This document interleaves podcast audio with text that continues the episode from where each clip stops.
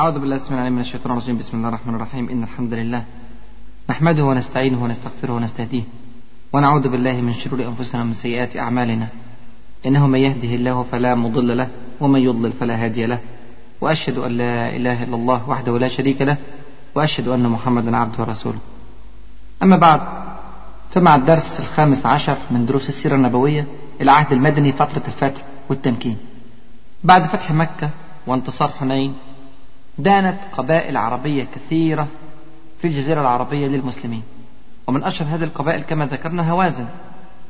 وأصبحت الجزيرة العربية تقريبا دولة إسلامية. لها وضعها ولها كيانها ولها هيبتها. ليس فقط في الجزيرة العربية ولكن حول الجزيرة العربية أيضا. لا شك أن ذلك لفت أنظار الدول المحيطة بالدولة الإسلامية الجديدة. ومن أهم هذه الدول الدولة الرومانية العظمى التي تقبع في شمال الجزيرة العربية في الشام وما فوقها. وتعالوا كده نحلل الوضع في نظر الرومان. لا شك أن الرومان يراقبون الأحداث المتطورة في الدولة الإسلامية الجديدة. أولا الدولة الإسلامية تتنامى قوتها بشكل لافت للنظر. تحولت من حركة مضطهدة في مكة المكرمة إلى دويلة صغيرة في المدينة المنورة. ثم إلى دولة عظمى تأخذ مساحة ضخمة في الجزيرة العربية بكاملها. وأنتم عارفين إن كان في ذلك الوقت اليمن في نطاق الدولة الإسلامية وعمان في نطاق الدولة الإسلامية والبحرين أيضا في نطاق الدولة الإسلامية وهذا كبير. بكده الدولة الرومانية ستحصر شرقا بالدولة الفارسية وجنوبا بالدولة الإسلامية الجديدة. وطبعا الكلام ده خطير بالنسبة للدولة الرومانية. حاجة تانية الرومان يعرفون القوة الذاتية العظيمة في داخل الدولة الإسلامية. لأنهم عارفين أن هذه الدولة تتبع نبيا ويدينون بدين سماوي صحيح غير محرف وهرقل أدرك ذلك بوضوح في حواره مع أبي سفيان قبل فتح مكة. ولو ترك لهذا الدين العنان فسوف يملك ما تحت أقدام هرقل نفسه كما قال ذلك في الحوار مع أبي سفيان. الكلام ده على فكرة بيفسر لنا رعب الدول الكبرى في العالم الآن وفي كل زمن من أي حركة إسلامية تنمو وإن كانت ضعيفة في بدايتها. لأنهم عارفين أن عندهم القابلية ليس فقط لحكم بلاد ولكن لحكم العالم أجمع. وده كان نص كلام هرقل زعيم الدولة الرومانية. يبقى دي الحاجة الثانية أن الرومان عارفين أن الدين الإسلامي فيه ذاتية تخلي العرب أقوياء وتخلي كل من اتبع هذا الدين قوي للدرجة التي يستطيع بها أن يبتلع قوة ضخمة جدا عالمية مثل الدولة الرومانية أو الدولة الفارسية أو غيرها. الحاجة الثالثة مهمة جدا الحدود الرومانية المتاخمة للجزيرة العربية هي الشام من الشمال ومصر من الغرب. لو ترك لهذه الدولة الإسلامية أن تقوي من نفسها فإنه لا يستبعد أبدا أن تضم إليها هاتين المستعمرتين. خلي بالك مصر والشام في ذلك الوقت كانوا تبع الرومان. فهذه خسارة كبيرة جدا للرومان وبالذات أن مصر والشام في ذلك الوقت كان فيهما من الخيرات ما لا يعد ولا يحصى. وكانت تسمى في ذلك الوقت هذه المناطق بمخازن الغلال للدولة الرومانية. فدي تبقى خسارة ضخمة للدولة الرومانية. الحاجة الرابعة منطقة الشام ملأى بعملاء الدولة الرومانية وبالذات من نصارى الشام. لو تركوهم للمسلمين فليس من المستبعد أبدا أن يسلموا وبالذات أنهم أهل كتاب. هرقل نفسه كان بيفكر في الإسلام لولا أن بطانة السوء منعته من ذلك. فهؤلاء النصارى في الشام من الممكن جدا أن يسلموا وهذا ما حدث بعد ذلك بالفعل. لو حصل الكلام ده من المؤكد أن هذا خسارة ضخمة جدا للدولة الرومانية. الحاجة الخامسة خطيرة جدا. ذكريات مؤتة. مؤتة لم يمضي عليها وقت طويل. يعني عدى عليها يا دوبك سنة أو أكثر من سنة بحاجة بسيطة. خلي بالك ثبات ثلاثة آلاف مقاتل. بل وانتصارهم كما ذكرنا في الدرس الخاص بمؤتة على مئتي ألف رومي وعربي في هذه الموقعة الشرسة. هذا أمر يستحق النظر ولابد أن يؤخذ في الاعتبار. حاجة السادسة مهمة جدا. كان واضح جدا جدا أن الرسول صلى الله عليه وسلم جاد في التعامل مع الإمبراطوريات والممالك المحيطة بالدولة الإسلامية. الرسول صلى الله عليه وسلم زي ما أنتم عارفين أرسل رسالة دعوة إلى الإسلام إلى هرقل عظيم الروم. لم يتردد في مراسلته ودعوته إلى ترك دينه ودين آبائه لاعتناق الدين الجديد الدين الإسلامي. الرسالة وإن كانت في لهجتها لطيفة وأعطت هرقل وضعا ومكانة إلا أنه لا يخفى على أحد التهديد غير المباشر الذي كان فيها حين قال صلى الله عليه وسلم فإن عليك إثم الأريسيين الأريسيين الأتباع الفلاحين.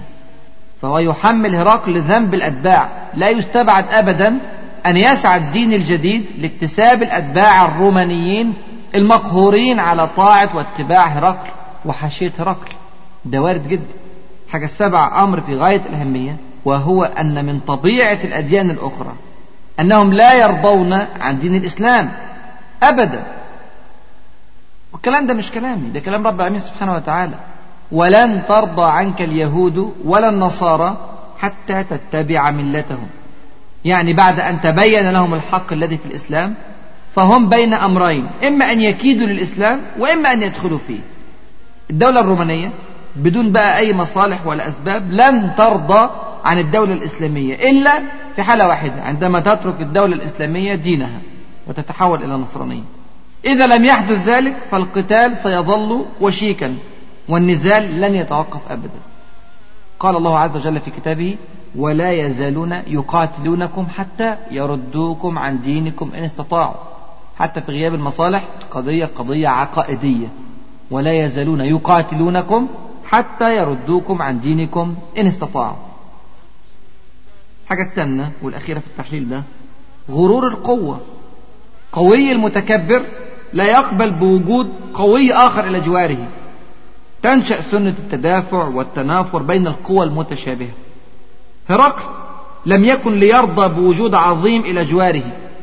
وكما كان يقاتل قبل ذلك عظيم الفرس كسرى فلا شك أنه سيقاتل الآن عظيم المسلمين رسول الله صلى الله عليه وسلم. لهذه الأسباب مجتمعة وقد يكون لغيرها. تجمع الرومان ومن شايعهم من قبائل العرب النصرانية أمثال لخم وجذام وعاملة وغسان. وبالذات قبيلة غسان كان بينها وبين الدولة الإسلامية مشاكل كتيرة جدا. وخيانة قبيلة غسان قبل كده كانت سبب في غزوة موتة زي ما شرحنا قبل كده. تجمعت هذه الجيوش في منطقة البلقاء. البلقاء اللي هي الأردن دلوقتي. يريدون دولة الإسلام. كل السيناريو اللي بنتكلم عليه ده وكل التفكير اللي كان في ذهن الرومانيين وفي غيرهم كان يتوقعه الرسول صلى الله عليه وسلم. وكان يخبر به أصحابه صلى الله عليه وسلم. وكان يعد العدة لذلك.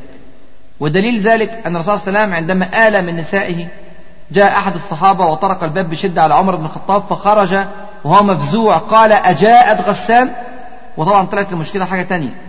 لكن إحساس عمر بن الخطاب أن قدوم غسان لغزو المدينة المنورة إحساس أن ده أمر ممكن وقريب الحدوث. لا شك أن الرسول صلى الله عليه وسلم كان مجهز الناس لهذا الاحتمال. عشان كده كان عند المدينة المنورة توقع لحرب قوية مع الدولة الرومانية في الفترة القادمة.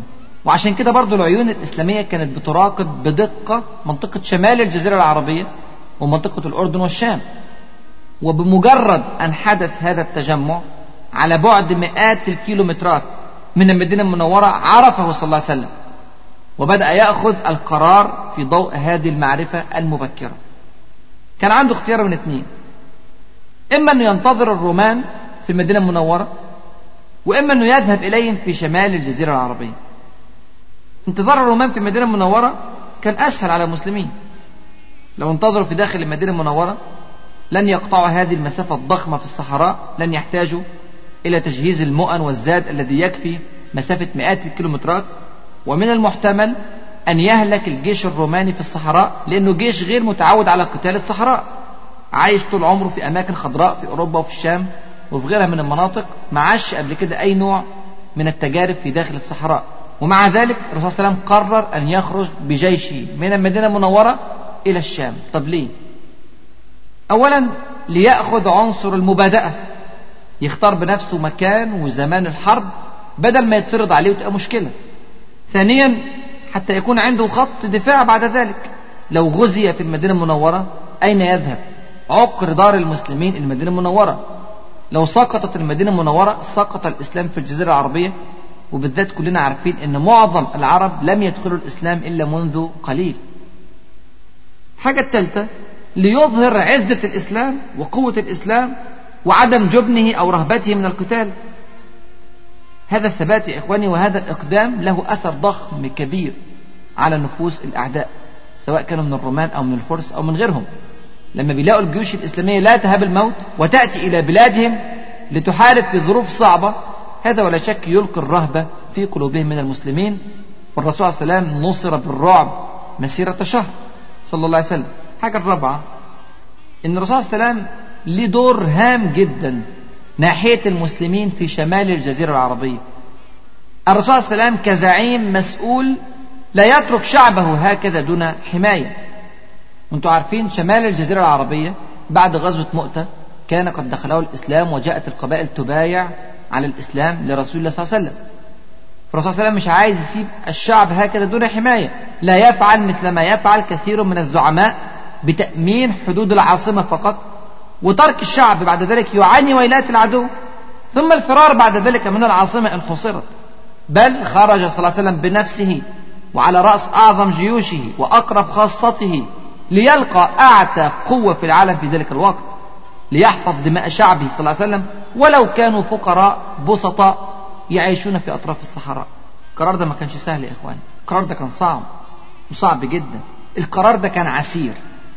عسير بمعنى الكلمة. ومش إحنا اللي ادينا اللفظ ده. هذا كلام رب العالمين سبحانه وتعالى. قال في ساعة العسرة. يصف هذه الموقعة بأنها العسرة. لماذا عسير؟ لأكثر من مشكلة الحقيقة. أول شيء المدينة المنورة في ذلك الوقت كانت تعيش ضائقة اقتصادية. كان في مشاكل اقتصادية في المدينة المنورة ولم تجنى الثمار منذ فترة. وفي هذا الوقت الذي سيخرج فيه الجيش هذا هو موسم جني الثمار. سبحان الله. يعني لو انتظر الجيش قليلا ممكن تبقى في فرصة لتعويض الأزمة الاقتصادية أو لإصلاح الأزمة الاقتصادية. ومع ذلك لو انتظرنا من المحتمل أن تهجم جيوش الرومان على الدولة الإسلامية. ما كانش ينفع ننتظر. يبقى عندي مشاكل اقتصادية ومش هقدر أستنى لإصلاح هذه المشاكل الاقتصادية مع احتمال الإصلاح إن انتظرنا. ولكن المشاكل هتكون أكبر مع الدولة الرومانية. حاجة الثالثة خطيرة جدا. الحر الشديد. هذه الموقعة تمت في آخر شهور الصيف. وتخيلوا وضع جيش بيخترق الصحراء القاحلة في هذا الجو الشديد الحرارة. في الجزيرة العربية. أمر صعب. ده الواحد سبحان الله بيروح العمرة أو الحج في داخل المدينة بيكون أمور ميسرة إلى حد كبير ومع ذلك الحر لا يتحمل. ما بالك باختراق الصحراء وعلى الجمال أو سير على الأقدام؟ شيء فعلا صعب يا إخواني. طيب المشوار قد إيه؟ المشوار من المدينة المنورة إلى تبوك 700 كيلو متر متخيل؟ 700 كيلو متر وبالقياسات الحديثة. يعني في الطرق المستقيمة. أما طرق الصحراء فمن المؤكد أنها كانت أطول من ذلك. طرق ملتفة وملتوية وصعبة. حاجة الخامسة أنا في الآخر هقابل مين؟ بعد كل هذا المشوار الضخم أنا مش رايح أقابل قبيلة من القبائل أو فرقة من فرق جيش ضعيف. لا إحنا طالعين نحارب جيش أكبر دولة في العالم في ذلك الوقت جيش الدولة الرومانية العظمى. هذا العدو يا إخواني لا يتخيل العرب لقاءه أبدا. هذه دولة ضخمة جدا ولها تاريخ طويل في الحروب. في هذا الجو الصعب يطلب الجهاد. ضائقة اقتصادية حر شديد مسافة بعيدة عدو رهيب. في كل هذه الظروف يطلب من المسلمين أن يجاهدوا في سبيل الله. امتحان فعلا عسير. لماذا يعسر الله عز وجل الامتحان على المسلمين إلى هذه الدرجة؟ هذا يا إخواني لسبب هام جدا وهو تمييز المؤمن من المنافق. أظن واضح أن الدولة الإسلامية في ذلك الوقت وصلت من القوة إلى درجة لم يتخيلها أحد قبل ذلك. كثر أتباعها اتسعت مساحة الرقعة التي تحكمها كثرة الأموال أصبحت دولة ذات هيبة وسيادة وتمكين في الجزيرة العربية. كل ذلك حدا الكثير من العرب إلى الدخول في الدولة الإسلامية وليسوا منها. يعني يبطنون الكفر أو يبطنون الكراهية للدولة الإسلامية ولكن يظهرون الإسلام. وهذا ما نسميه بالنفاق. هذا كثر في هذه الفترة التي سبقت تبوك. كلما زاد تمكين الدولة كلما صعب الله عز وجل الامتحان على المسلمين لإظهار المنافقين. لأن المنافقين بيكتروا قوي في زمان قوة الدولة الإسلامية. الدولة الضعيفة لا ينافقها إلا القليل. لكن الدولة الإسلامية دلوقتي وصلت إلى قمة المجد حتى هذه اللحظة في السيرة النبوية. عدد المسلمين هيوصل ل ألف أو أكثر في داخل المدينة المنورة وهذا عدد هائل بالنسبة للعرب. عشان كده اختلط الحابل بالنابل واختلط الصادق بالكاذب واختلط المؤمن بالمنافق. لابد من تمييز. فليكن الامتحان في قمة صعوبته لكي لا ينجح فيه إلا الصادق حقيقة. كيف كانت الدعوة إلى مثل هذا الامتحان الصعب؟ الخروج إلى القتال في سبيل الله في تبوك في هذه الظروف الصعبة. الرسول صلى الله عليه وسلم كان عايز يحقق هدفين رئيسيين من هذا الامتحان. الهدف الأول أن المؤمنين الصادقين ينجحوا في الامتحان. هو لا يريد لهم أن يفشلوا في هذا الامتحان الصعب. آه الامتحان صعب لكن في نفس الوقت عنده أمل كبير أنه ينجح أكبر عدد من المؤمنين.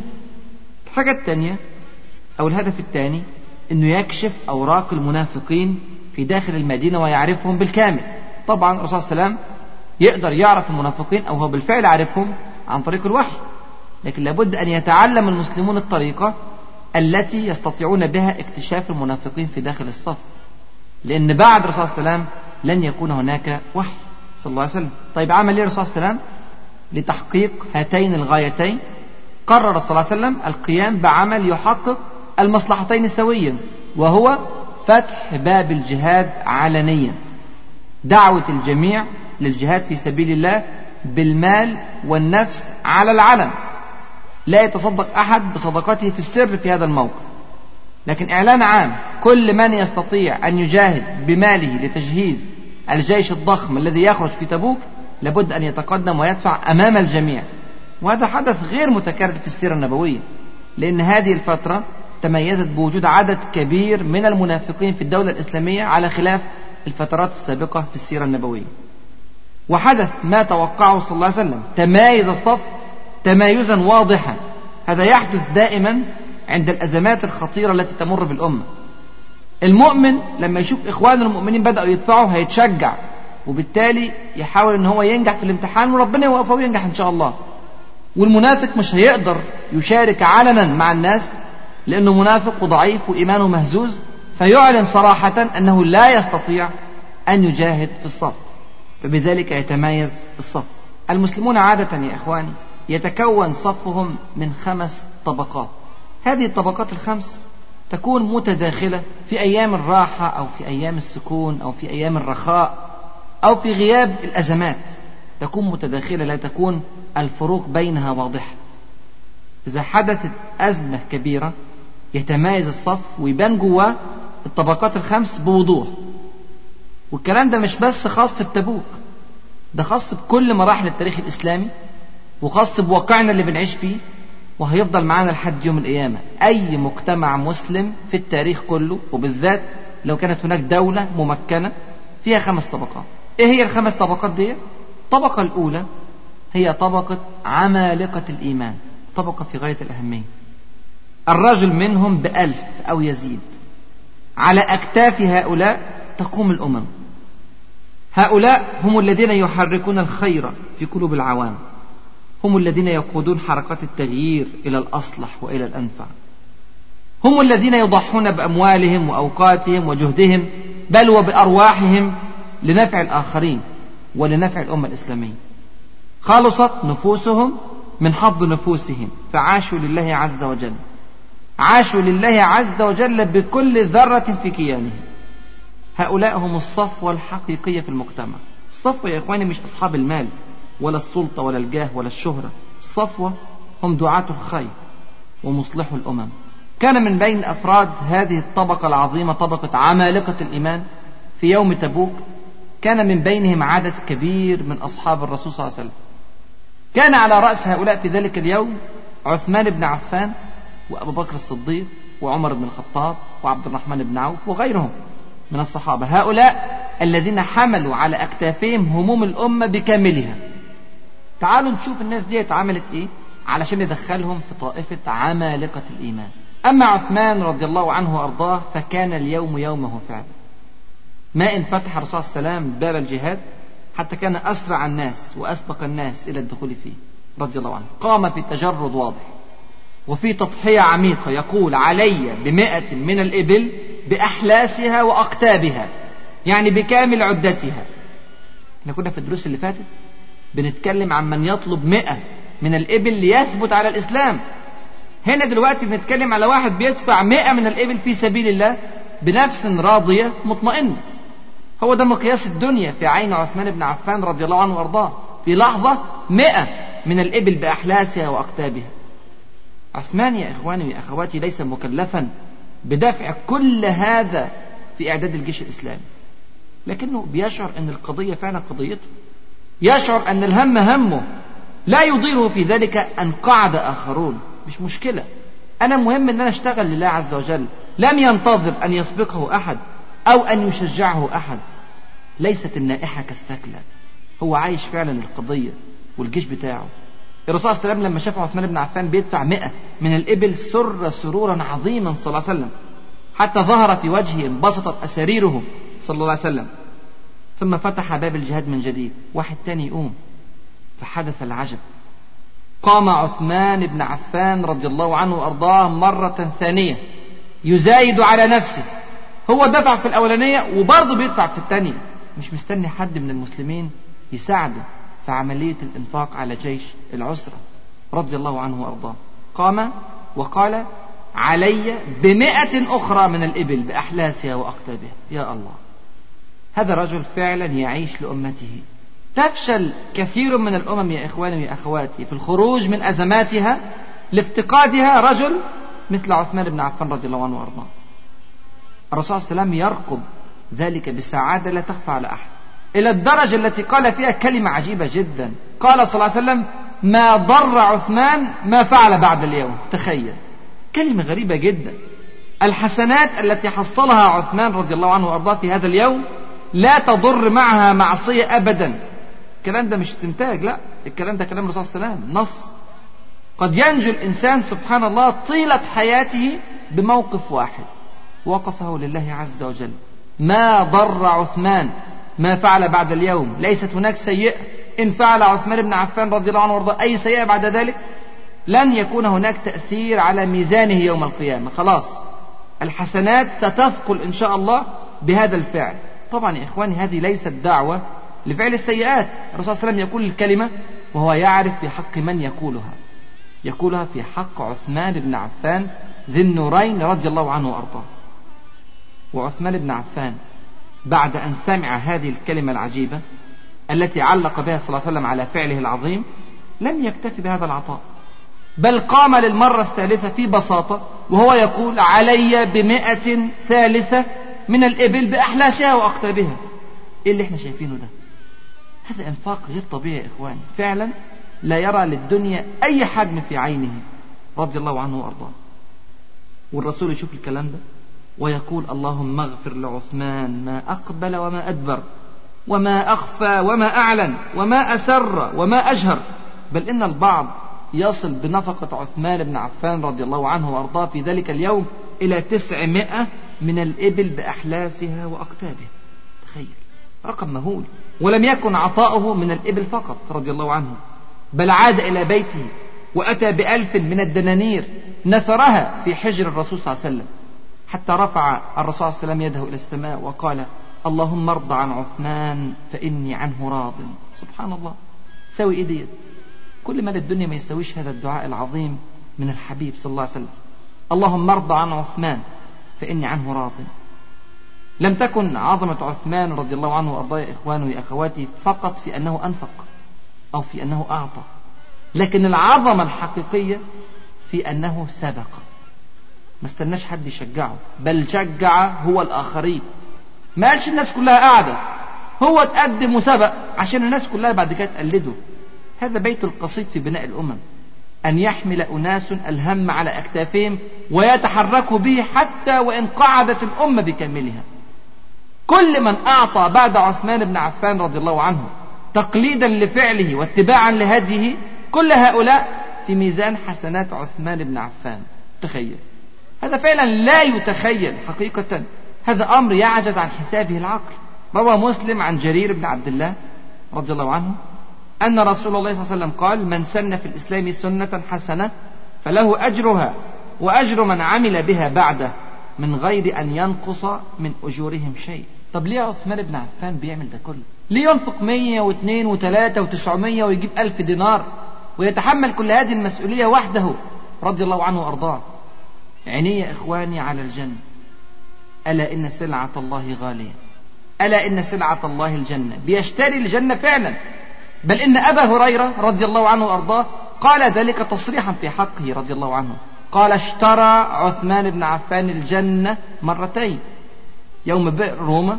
وهذا اليوم يوم تبوك. وأكثر من ذلك وسع البيت الحرام في مكة المكرمة. ووسع المسجد النبوي في المدينة المنورة. رجل يعيش فعلا لأمته رضي الله عنه وأرضاه. ده كان عثمان بن عفان. وهم دولة عمالقة الإيمان. هذا ما نقصده بكلمة عمالقة الإيمان السابقين. كان من عمالقة الإيمان أيضا في ذلك اليوم أبو بكر الصديق رضي الله عنه. وطول عمره ما شاء الله من عمالقة الإيمان. من أول يوم إيمانه إلى آخر يوم في حياته رضي الله عنه وأرضاه. أتى بأربعة آلاف درهم. واحد ممكن يقول المبلغ ده بسيط بالنسبة لكمية الإبل الضخمة التي قدمها عثمان بن عفان رضي الله عنه. أقول لك خلي بالك إحنا بنتكلم على أعظم شخصية في تاريخ الأرض بعد الأنبياء. الأربع تلاف دولت هي كل ما يملك. تخيل. هل ممكن حد يعمل الكلام ده؟ هل ممكن تتخيله مع نفسك ولو مرة واحدة في حياتك؟ صعب يا إخواني صعب جدا جدا. يكاد يكون مستحيل. أبو بكر الصديق فعل ذلك أكثر من مرة في حياته. في بدايات الدعوة وفي وسط الدعوة وفي الهجرة وفي تجهيز الجيوش بصفة مستمرة حتى وصل إلى هذا الأمر في تبوك. وكان خليفة للمسلمين بعد ذلك ومات وليس في بيته دينار رضي الله عنه وأرضاه. كل حياته إنفاق في سبيل الله. كل اللي عنده جابه أتى بكل ثروته لنصرة الإسلام والمسلمين. عشان كده الصديق سبحان الله درجته فعلا مختلفة عن درجة بقية المسلمين. لا لشيء إلا ليقينه العميق فيما عند الله عز وجل. لا لمنصب ولا لعرق ولا لنسب لدرجة الإيمان التي في قلبه لدرجة الصدق التي في قلبه.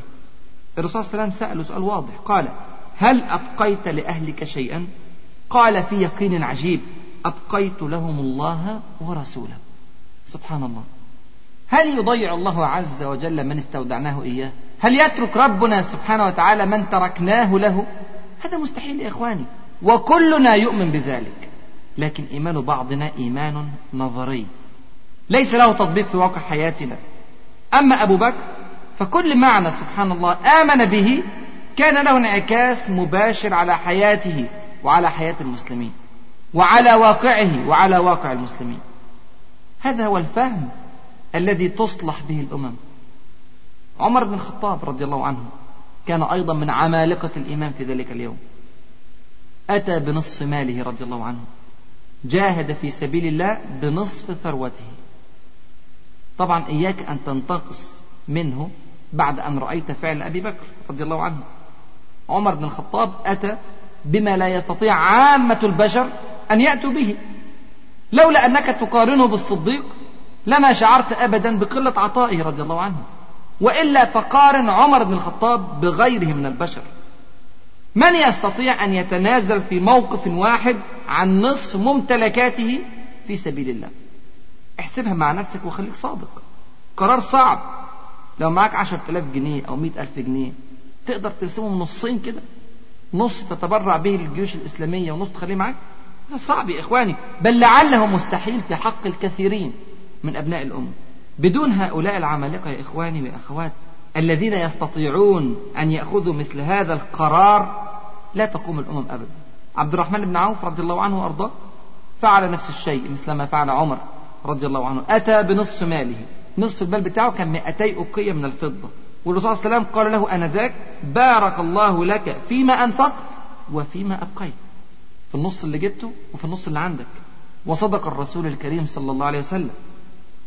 بارك الله عز وجل في مال عبد الرحمن بن عوف. ما أفقرته الصدقة التي دفع. ما نقص ماله ما ضاع أولاده ما شردت نساؤه. بل قسمت ثروته الذهبية بالفؤوس بعد موته. بورك في ماله حيا وميتا. هذا وعد الله عز وجل. والله عز وجل لا يخلف الميعاد. والكلام ده مش خاص بعبد الرحمن بن عوف بس. الكلام ده خاص بأي إنسان بينفق في سبيل الله. والرسول صلى الله عليه وسلم يقسم في الحديث ويقول ثلاث أقسم عليهن وأحدثكم حديثا فاحفظوه وذكر منها ما نقص مال عبد من صدقة. والله عز وجل يقول في كتابه الكريم وما أنفقتم من شيء فهو يخلفه. هذا وعد الله عز وجل. والمسألة في الآخر مسألة يقين. هكذا قام هؤلاء العمالقة وغيرهم بمعظم أمر الأمة. لم تكن عظمة هؤلاء كما ذكرنا فيما أنفقوه. ولكن كانت العظمة الحقيقية في بذلهم لكل ما في الوسع ولكل ما في الطاقة. كانت عظمتهم في قيامهم ليس فقط بدورهم ولكن بأدوار أولئك الذين لا يستطيعون. أو بأدوار أولئك الذين تخلفوا عن نصرة الدين مع قدرتهم على ذلك.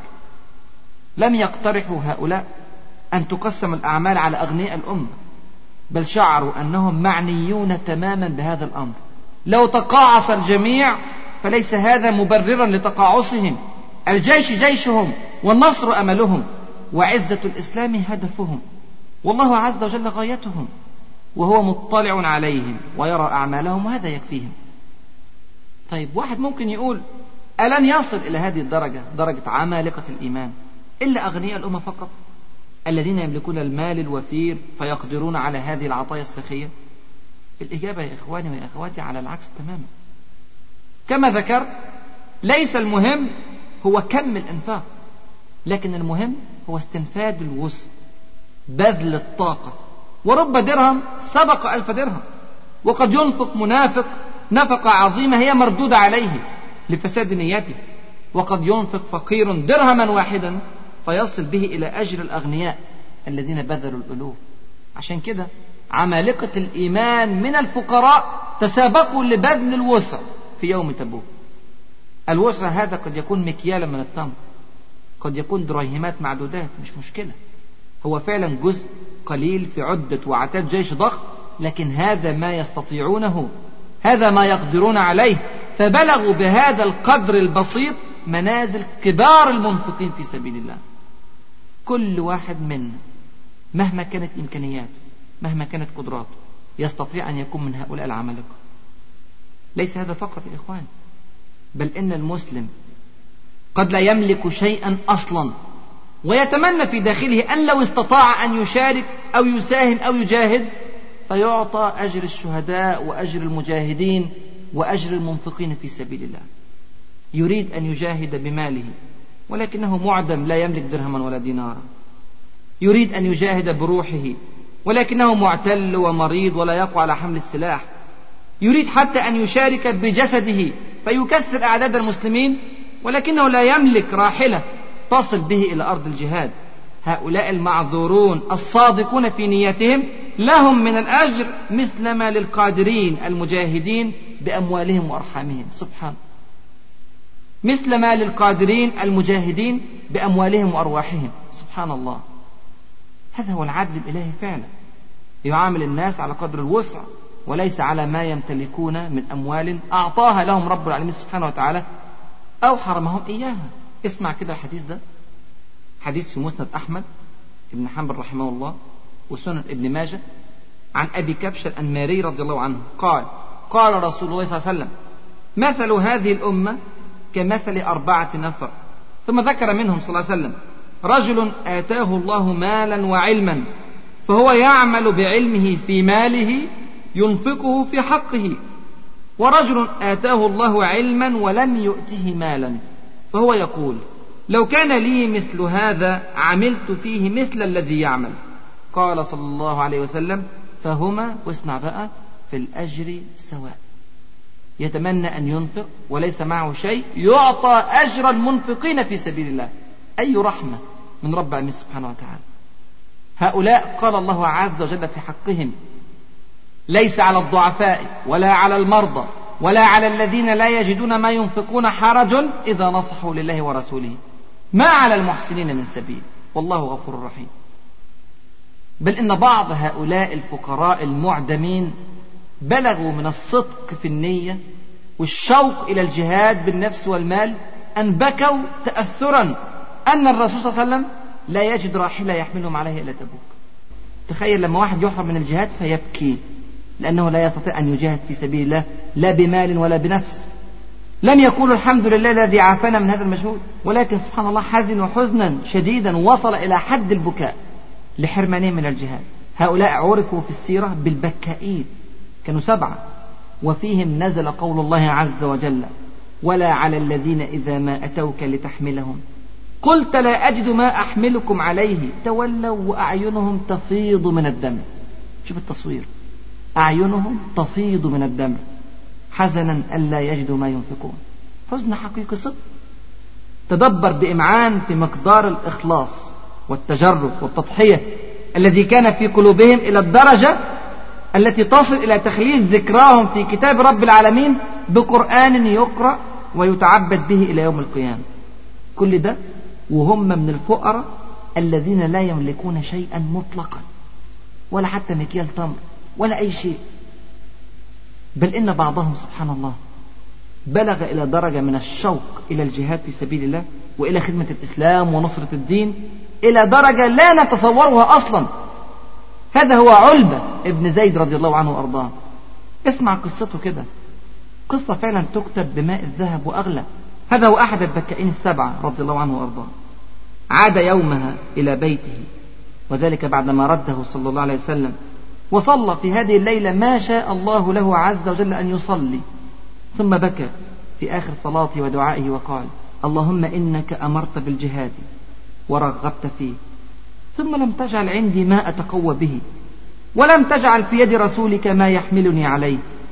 وإني أتصدق وخلي بالك هذه أعجب صدقة في التاريخ. وإني أتصدق على كل مسلم بكل مظلمة أصابني فيها في مال أو جسد أو عرض. يا الله. هذا يريد أن ينفع الجيش المجاهد والأمة الإسلامية بأي شيء. لكن ليس معه أي شيء ففكر في شيء عجيب يتصدق به. ما تصدق به أحد قبله. وما أحسب أن أحدا فعل ذلك بعده. إنه يتصدق من حسناته. تخيل. هذه المظالم التي ارتكبت في حقه يوم من الأيام تتحول إلى حسنات في ميزانه يوم القيامة. طب هو عايز يساعد المسلمين بأي شيء؟ ومعوش أي حاجة فليساعدهم بالعفو عن ظلمهم إياه ورد حسناتهم إليهم. سبحان الله. ما أحسب أن أحدا في العالم بلغ هذه الدرجة من السمو في حب العمل لله وحب الخدمة للناس والمجتمع والأمة. يا ترى كان في مردود لأمنية علبة بن زيد رضي الله عنه. هذا الرجل سبحان الله لما صحي الصبح وراح لصلاة الصبح مع المسلمين بعد الصلاة الرسول عليه وسلم التفت إلى الناس وسأل أين المتصدق هذه الليلة؟ تخيل. أين المتصدق هذه الليلة؟ لم يقم أحد. فقال أين المتصدق؟ مرة ثانية فليقم. فقام إليه علبة وأسر إليه في أذنه. أخبره بما كان من ليلته بالأمس. فقال صلى الله عليه وسلم أبشر فوالذي نفسي بيده كتبت في الزكاة المتقبلة. الله أكبر. استحق علبة ابن زيد رضي الله عنه برغم فقره الشديد أن يكون من كبار المتصدقين الذين تقبل الله عز وجل منهم صدقاتهم. أصبح علبة بن زيد رضي الله عنه وأرضاه من عمالقة الإيمان الذين يقودون الأمة إلى كل مجد وعز وشرف رضي الله عنه.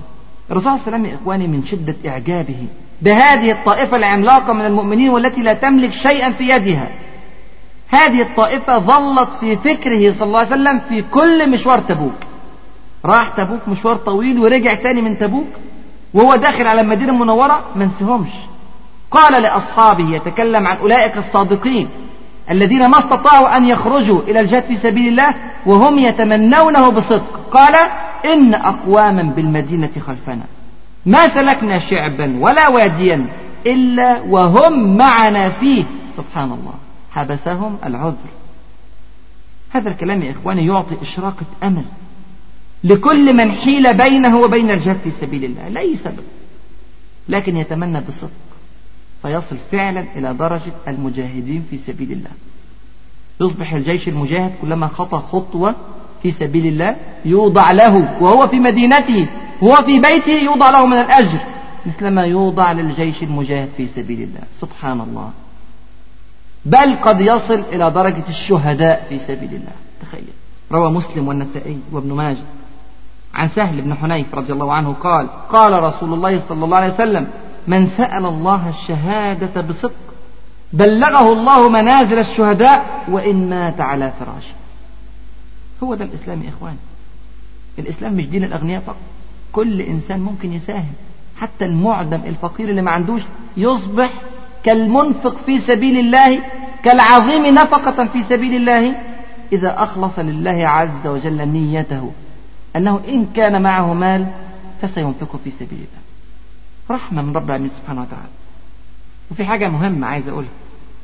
وهي أن طبقة عمالقة الإيمان هذه لم تكن من الرجال فقط بل أتت بعض النساء من عمالقة الإيمان بحليهن وبكل ما يملكن لتجهيز الجيش المسلم مع أنهن لسن مكلفات بالجهاد في سبيل الله. ولكن لقوة إيمانهن فهن يعتبرن أنفسهن مسؤولات عن قضايا الأمة. ولذلك كن فعلا من عمالقة الإيمان. دي كانت الطبقة الأولى. برزت بوضوح عند أزمة تبوك طبقة عمالقة الإيمان.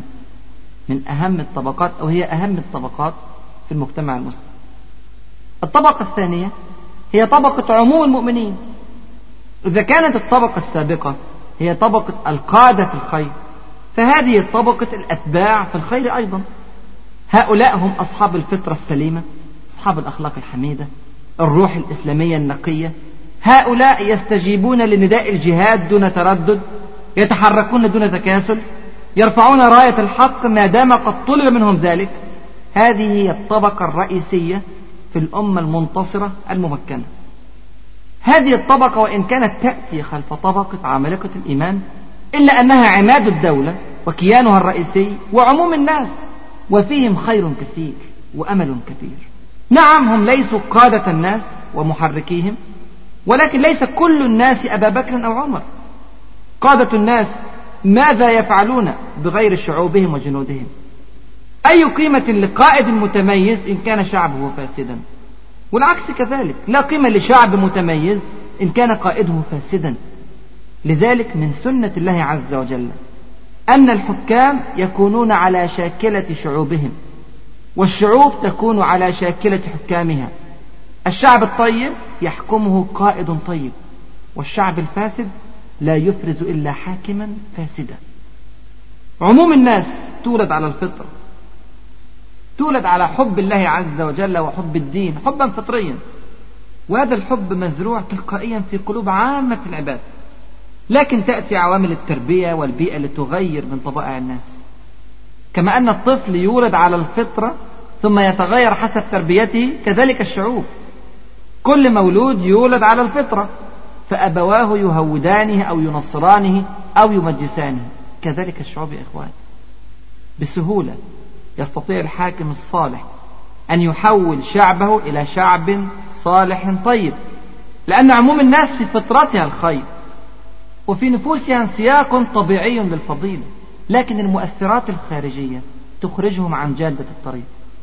وظيفة الحاكم هي قمع المؤثرات الخارجية الفاسدة التي تسبب انحراف الناس تغير الفطرة. القائد الذي لا يستطيع أن يمنع المفاسد والشرور والمعاصي والظلم والبغي هو قائد لا يستحق القيادة لا ينبغي له أن ينال شرف الإمارة عليه أن يترك الأمر لمن يصلح البلاد والعباد. أمثلة القادة الذين غيروا شعوبهم في وقت قليل في التاريخ كثيرة جدا.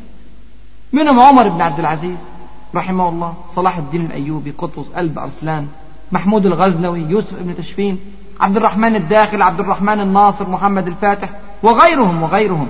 وقبل كل هؤلاء معلمهم ومعلمنا وقدوتهم وقدوتنا رسول الله صلى الله عليه وسلم.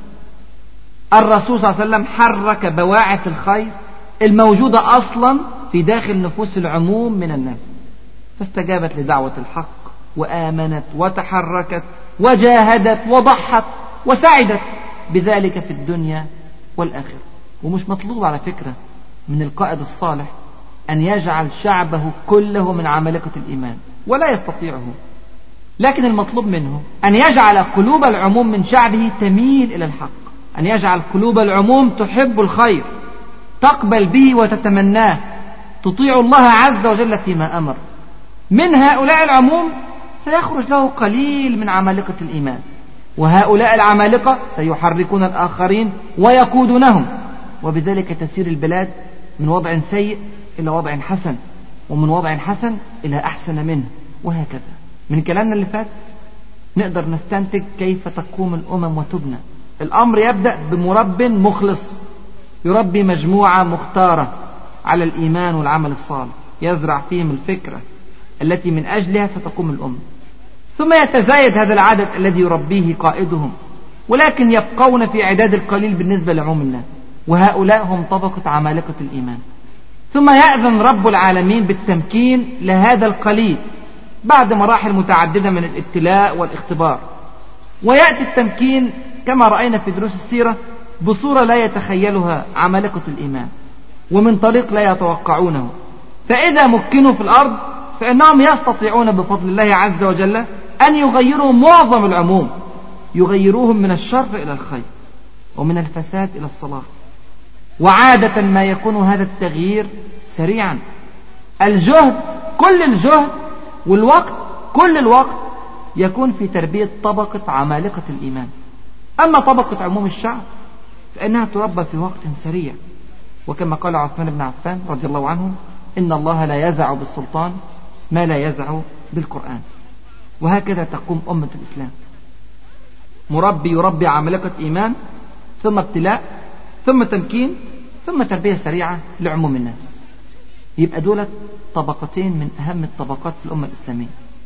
طبقة عمالقة الإيمان وطبقة عموم المؤمنين الصالحين. وفي كل خير. وهاتان الطبقتان هما اللتان جاءتا في قول الله عز وجل لا يستوي منكم من أنفق من قبل الفتح وقاتل أولئك أعظم درجة من الذين أنفقوا من بعد وقاتلوا. وكلا وعد الله الحسنى. والله بما تعملون خبير. الذين أنفقوا من قبل الفتح وقاتلوا هم طبقة عمالقة الإيمان. والذين أنفقوا من بعد الفتح والتمكين وقاتلوا هم طبقة عموم المؤمنين. وعلى الرغم من أن كلتا الطبقتين على خير وعلى الرغم من أن كلتا الطبقتين موعودتان بالحسنى إلا أنهما لا يستويان. ذلك فضل الله يؤتيه من يشاء. والله ذو الفضل العظيم. يبقى دولت طبقتين من طبقات المجتمع المسلم. الطبقة الثالثة في المجتمع المسلم الصالح هي طبقة من المؤمنين الصادقين ولكن من الذين غلبتهم شهوتهم. انتصر عليهم شيطانهم في لحظة فأقعدهم عن أمر الله عز وجل مع إيمانهم به. هؤلاء من المؤمنين بل أحيانا يكونون من طبقة عمالقة الإيمان. لكن كل إنسان يخطئ يا إخوان. كل إنسان يقعد ويفتر ويكسب. قال صلى الله عليه وسلم فيما رواه ابن ماجه عن أنس رضي الله عنه كل بني آدم خطاء وخير الخطائين التوابون. كل بني آدم على الإطلاق هكذا. كل الناس يخطئ ويعصي إلا المعصومين فقط من الأنبياء والمرسلين. هؤلاء المخطئون قد يقعدون عن الجهاد في سبيل الله في وقت تعينه ليس إنكارا لأهميته وليس استهزاء بالتشريع ولكن لحظة من لحظات الضعف البشري المتوقع. وكلما ارتفع مستوى التربية في المجتمع وكلما حرصت القيادة على أخلاقيات ومبادئ وقيم الأمة قلت أعداد هذه الطائفة الثالثة. طائفة المؤمنين القاعدين مؤقتا أو طائفة المؤمنين المتخلفين عن الجهاد بدون عذر سائر. مهما كان يا إخواني وأخواتي مستوى التربية راقيا ومتميزا لابد أن توجد هذه الطائفة. يستحيل حقيقة أن يوجد مجتمع إسلامي مهما كان بدون هذه الطائفة. لو كان هناك إمكانية لوجود مثل هذا المجتمع الخالي تماما من معصية بين صفوف المؤمنين لكان هذا المجتمع هو مجتمع الرسول صلى الله عليه وسلم. لكن هذا يستحيل فعلا لأن البشر ليسوا ملائكة ولا يطلب منهم أن يكونوا ملائكة. ولكن يطلب منهم أن يتوبوا بسرعة إذا أذنبوا وأن يشعروا بغصة في حلوقهم وألم في قلوبهم عند ارتكاب الذنب والكلام ده بيمهد بعد كده التوبة لكون التربية سبحان الله كانت متميزة فعلا في أيام تبوك بل مبهرة فإن أعداد هذه الطائفة قلت إلى درجة لا يتصورها إنسان. عارفين قد إيه المتخلفين من المؤمنين الصادقين؟ تخلف عن الرق ثلاثة ثلاثة بس سبحان الله.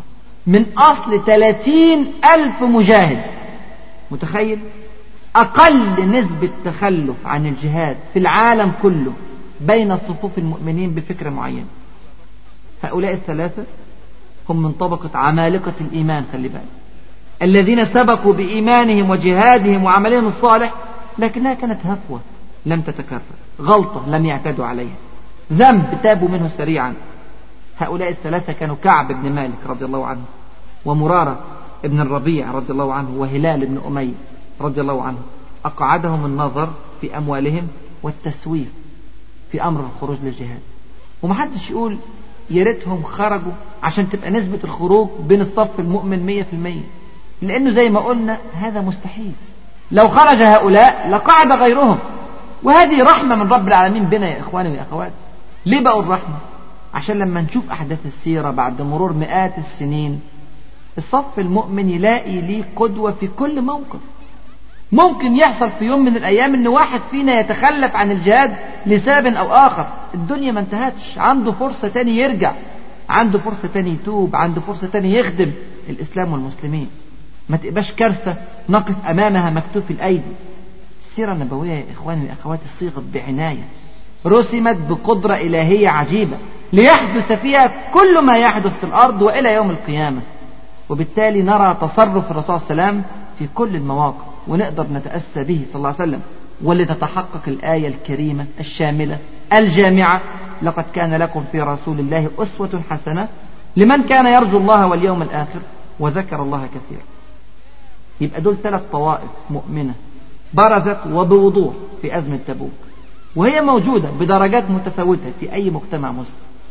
طبقة عمالقة الإيمان وطبقة عموم المؤمنين الصادقين وطبقة المؤمنين المتخلفين عن أمر الله بصفة مؤقتة.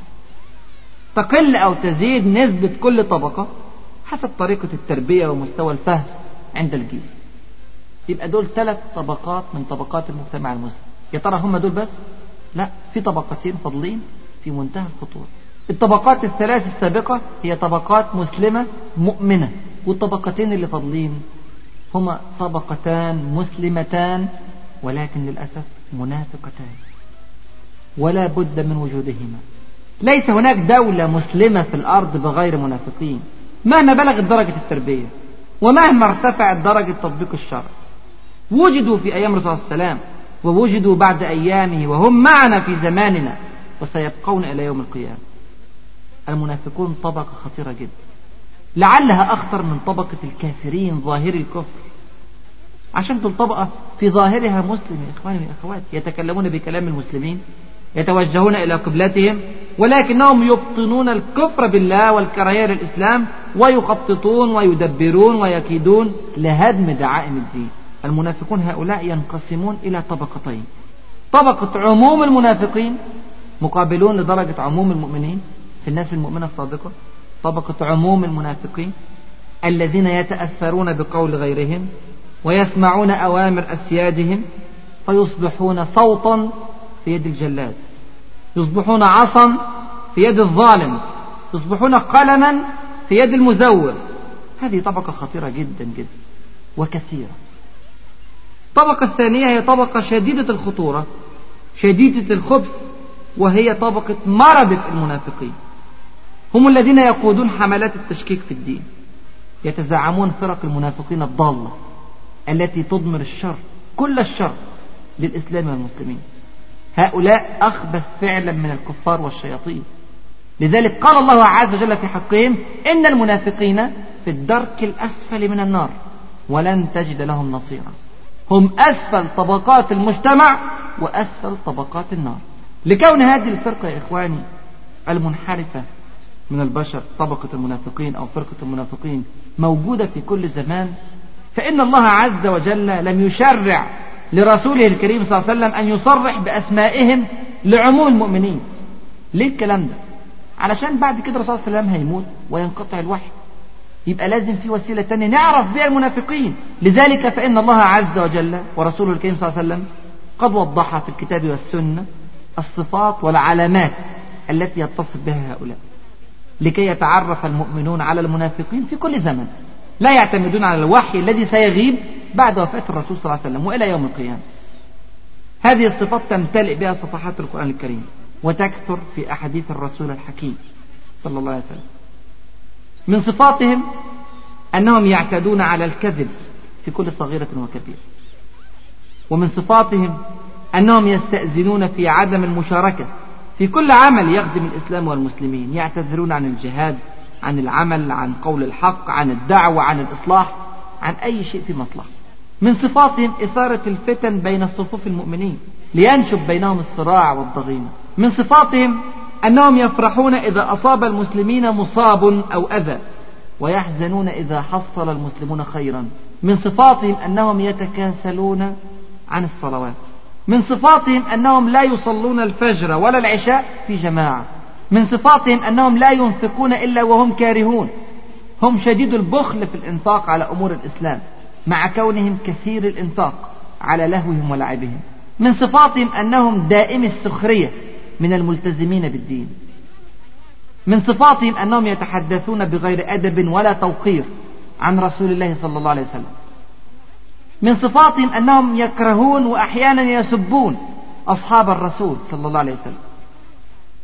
من صفاتهم أنهم يحبون للفاحشة أن تشيع في الذين آمنوا. من صفاتهم أنهم ينهون الناس عن كل معروف ويثبطونهم عن فعل كل خير. من صفاتهم أنهم يأمرون الناس بفعل المنكر ويشجعونهم على المعاصي. من صفاتهم أنهم يخلفون الوعد وينقضون الميثاق. من صفاتهم أنهم يفجرون في الخصام والشقاق. من صفاتهم أنهم يخونون الأمانة من صفاتهم أنهم يتحالفون مع أعداء الأمة ضد إخوانهم المسلمين. من صفاتهم أنهم يتشبهون بالكفار ويفخرون بذلك ويستحيون من الانتماء إلى أمة الإسلام وإلى المسلمين. من صفاتهم أنهم يكثرون من الخطب الرنانة التي تحمل معاني عظيمة جدا وأخلاق رفيعة ولكن لا يفعلون منها شيئا. يتحدثون عن الأمانة وعن الشرف وعن الإصلاح وعن الحرية وعن العمل وعن الشورى بل وعن الجهاد. ولكنهم لا يفعلون من ذلك شيئا أبدا. من صفاتهم أن ذكر الله عز وجل لا يأتي على ألسنتهم إلا قليلا. من صفاتهم أنهم لا يحتكمون إلى كتاب الله عز وجل إلا إذا كان سيحكم لهم. فإن كان سيحكم لغيرهم رفضوا حكمه. من صفاتهم أنهم يفرون في المعارك وعند الأزمات من صفاتهم أنهم يظهر عليهم الهلع الشديد والرعب الدفين عند أول احتمال لحرب أو أول توقع لغزو وذلك لشدة جبنهم وضعف يقينهم. من صفاتهم أنهم يتوقعون دائما أنهم مقصودون بالحديث عند الحديث عن الأشرار والمنافقين. لعل كلامك عام ولكنهم يحسبون كل صيحة عليهم من صفاتهم أنهم دائما يتهربون من المسؤولية وينسبون الأخطاء إلى غيرهم. من صفاتهم أنهم يمدحون دائما أصحاب السلطان فإن ترك السلطان منصبه انقلبوا بألسنتهم عليه. من صفاتهم تضارب الأقوال لأنهم كثير الكذب فلا يعرفون ماذا قالوا قبل ذلك وبماذا وعدوا. من صفاتهم أنك إذا أعطيتهم صاروا أصدقاء لك وأحبابا لك وإن منعتهم لسبب أو آخر انقلبوا عليك ونسوا ما فعلته من معروف. من صفاتهم أنهم يقطعون أرحامهم ولا يحفظون حقا لوالد ولا لأخ ولا لابن ولا لعشيرة. ومن صفاتهم أنهم يكثرون من الحلف لأنهم يعرفون أن الناس لا يصدقونهم. فيقسمون ببساطة على الكذب ويحلفون بالله دون اكتراث لو عديت دولة هتلاقيهم ثلاثين فهذه ثلاثون كاملة. أنا عايزك ترجع تاني تسمعهم مرة واثنين وثلاثة وتفتش كويس في نفسك. اوعى تكون فيك واحدة منهم. إياك أن يكون في قلبك صفة من صفات المنافقين ولو صفة واحدة. من الثلاثين صفة دولت وجايز تلاقيها أكتر وأكتر لما تفتح القرآن الكريم وتغوص بين صفحات السنة المطهرة لرسول الله صلى الله عليه وسلم ممكن تلاقي كتير جدا من الصفات. إياك أن تكون فيك صفة واحدة من صفات المنافقين. الواحدة بتسحب الثانية ثم يجد الإنسان نفسه في عداد المنافقين ونعوذ بالله من ذلك. هاتان الطبقتان من المنافقين كانوا في منتهى الوضوح عند المسلمين. صفات الكتير قوي ديت اللي موجودة في الكتاب والسنة وضحت صورة كل منافق عند المسلمين. بل إن الرسول صلى الله عليه وسلم كان يعرفهم بالوحي. يعني باليقين عارف إن هذا من المنافقين. ومع ذلك يا إخواني خلي بالك بقى لم يقم حدا أو يلقي عقوبة على منافق. علم أنه منافق بصفته أو عن طريق الوحي. ليعلمنا أن نعامل الناس على الظاهر. نترك القلب لله عز وجل. لكن في نفس الوقت عرفنا بصفاتهم عشان ناخد جانب الحذر في التعامل معهم. لا نثق بوعودهم لا نبني أحكاما على آرائهم لا نأمن جانبهم لا نصدق تحليلاتهم. الأمر كما قال الله عز وجل في إيجاز معجز. هم العدو؟ نعمل معهم إيه؟ فاحذرهم. جعل الله عز وجل العدو بالتعريف هكذا بالألف واللام وكأنه ليس هناك عدو غيرهم. قال هم العدو فاحذرهم. هذا هو نهجه صلى الله عليه وسلم. في التعامل مع المنافقين في كل حياته. يحذر المنافقين ولكن لا يجري الأحكام إلا على الظاهر. ماذا فعل المنافقون في أزمة تبوك؟ الطبقتين دول عملوا إيه؟ أولا قرروا جميعا التخلف عن الجهاد سواء بالمال أو بالنفس. وإذا أنزلت سورة أن آمنوا بالله وجاهدوا مع رسوله استأذنك أولو الطول منهم. وقالوا ذرنا نكن مع القاعدين. حاجة الثانية لم يترك هذا التخلف أي ألم في قلوبهم ولا أي حزن في مظهرهم. بل على العكس كانوا سعداء جدا جدا بهذه المعصية. ملأ السرور بجريمتهم قلوبهم إلى الدرجة التي قال الله عز وجل في حقهم فرح المخلفون بمقعدهم خلاف رسول الله. الحاجة الثالثة لم يكتفوا فقط بالتخلف ولا بالفرح بهذا التخلف ولكن بدأوا يثبطون المؤمنين الصادقين عن الخروج. استخدموا في ذلك دعايات شتى استخدموا وسائل متعددة وذلك مثل قولهم وقالوا لا تنفروا في الحر الجو حر شديد وقالوا لا تنفروا في الحر ومثل قولهم للصحابة أتحسبون جلاد بني الأصفر؟ بني الأصفر هم الرومان يعني كقتال العرب بعضهم بعضا والله لكأن بكم غدا مقرنين في الحبال. حاجة الرابعة كان موقفهم من المؤمنين الذين أنفقوا في سبيل الله كان موقفا شديد الخبث. هم يطعنون في كل المتمسكين بالدين مهما كان فعلهم. إذا أتى غني من المسلمين بمال قالوا إنما أنفقه رياء. وإذا أتى فقير بمال قليل بحسب قدرته سخروا منه وسخروا من قلة عطائه واستهزأوا به. قال الله تعالى الذين يلمزون المتطوعين من المؤمنين في الصدقات. والذين لا يجدون إلا جهدهم فيسخرون منهم. سخر الله منهم ولهم عذاب أليم. اللي أنفق كتير بيسخروا منه واللي أنفق قليل بيسخروا منه. الحاجة الخامسة تجاوز فعلهم ذلك وبدأوا يبحثون عن أدلة شرعية أو يوهمون الناس أنها شرعية للتخلف عن الجهاد ولإثارة الشبهات بين المسلمين. زي ما فعل الجد ابن قيس من بني سلمة. رفض الخروج إلى تبوك لقتال الروم بزعم أنه يحب النساء. ونساء الروم جميلات. ويخشى أن يفتن بهن.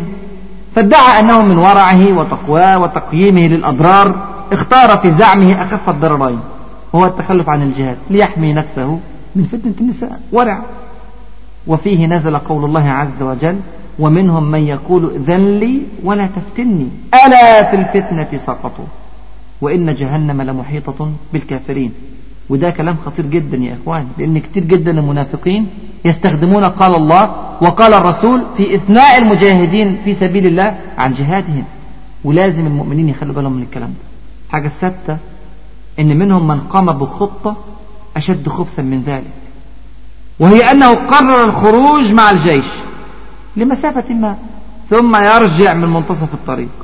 لعله يسحب معه عند الرجوع عددا من المسلمين الصادقين زي ما عمل عبد الله ابن أبي بن سلول. وعمل الكلام ده قبل كده زي ما شفنا في غزوة أحد وكرره تاني في تبوك. حاجة السبعة أشد المنافقين شرا قرروا الخروج فعلا مع المسلمين إلى آخر المطاف لبث الفتنة طوال الرحلة للكيد للمسلمين في كل مراحل القتال. والكيد لرسول الله صلى الله عليه وسلم قدر ما استطاع. بنلاحظ في الكلام اللي قلناه قبل كده إن المنافقين كانوا يحاولون الالتزام بالقانون العام في الظاهر. لا يتخلفون عن الجهاد إلا باستئذان. عشان يوهموا الجميع أنهم لا يزالون مسلمين منقادين تماما لأمر الرسول صلى الله عليه وسلم. والرسول صلى الله عليه وسلم سبحان الله كان يأذن لهم بالقعود لأنه مقتنع تمام الاقتناع أنه لن يجاهد إلا من رغب حقيقة في الجهاد. لكن رب العالمين سبحانه وتعالى عاتبه في ذلك. قال سبحانه وتعالى عفى الله عنك. لما أذنت لهم حتى يتبين لك الذين صدقوا وتعلم الكاذبين؟ لو أنه صلى الله عليه وسلم رفض أن يأذن للمنافقين لقعدوا برغم الرفض وهنا كانت ستكشف أوراقهم للمسلمين فيعلم المسلمون أمرهم عن بينة. يبقى ده كان وضع المنافقين في أزمة تبوك. ومع كل الأضرار اللي قلناها إلا أنه يبقى أشد خطر لهم هو تغيير قناعة المسلمين الصادقين بفكرتهم. تخيل. قد يصل الأمر إلى أن يطيع بعض المؤمنين كلام المنافقين ظنا منهم أن هذا هو الصواب. في ذلك يقول الله عز وجل لو خرجوا فيكم ما زادوكم إلا خبالا اضطرابا وضعفا وخورا وجبنا ولأوضعوا خلالكم يبغونكم الفتنة وفيكم سماعون لهم. والله عليم بالظالمين. بعض المؤمنين لا يستمع فقط إلى كلام المنافقين بل يكثر السماع. سماعون.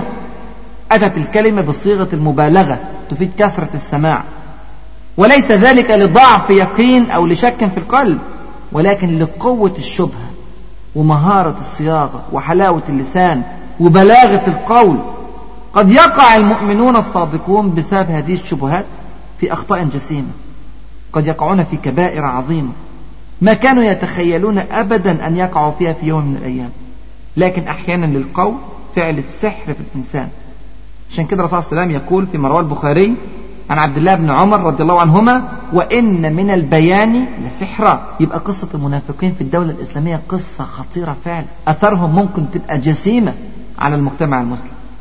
ومع ذلك لا يجب أن يحزن المؤمن إذا شاهد كثرة المنافقين في زمان من الأزمان. إذا شاهد تبجحهم وظهورهم في وسائل الدعاية والإعلام والكلام بشكل فاضح معلن هذا يا إخواني والله يحمل خيرا عظيما. زي الكلام ده. من هذا الخير أنه يكشف أوراقهم. يظهر نياتهم المختفية في صدورهم. فيحذرهم المسلمون. من هذا الخير أيضا أن ظهورهم بكثافة دليل على قوة الأمة الإسلامية. دليل على صلابة الأمة الإسلامية. الدولة الضعيفة كما ذكرنا قبل ذلك لا تنافق. ولكنهم ينافقون الدولة القوية. إذا رأيت هناك كثرة في المنافقين فاعلم أن الإسلام بخير. واعلم أن قوته قد بلغت حدا يدفع الآخرين إلى نفاق المسلمين. ده كان الوضع في أزمة تبوك. تميز الصف بوضوح إلى هذه الطبقات الخمس التي يتألف منها أي مجتمع مسلم في أي زمان وفي أي مكان ولكن بنسب متفاوتة زي ما قلنا. طبقة عمالقة الإيمان طبقة عموم المؤمنين طبقة المؤمنين المتخلفين عن الجهاد بصفة مؤقتة طبقة عموم المنافقين وأخيرا طبقة مرض المنافقين. وبرغم كل معوقات المنافقين إلا أن الجيش العملاق بفضل الله تجهز ثلاثون ألف مقاتل مسلم.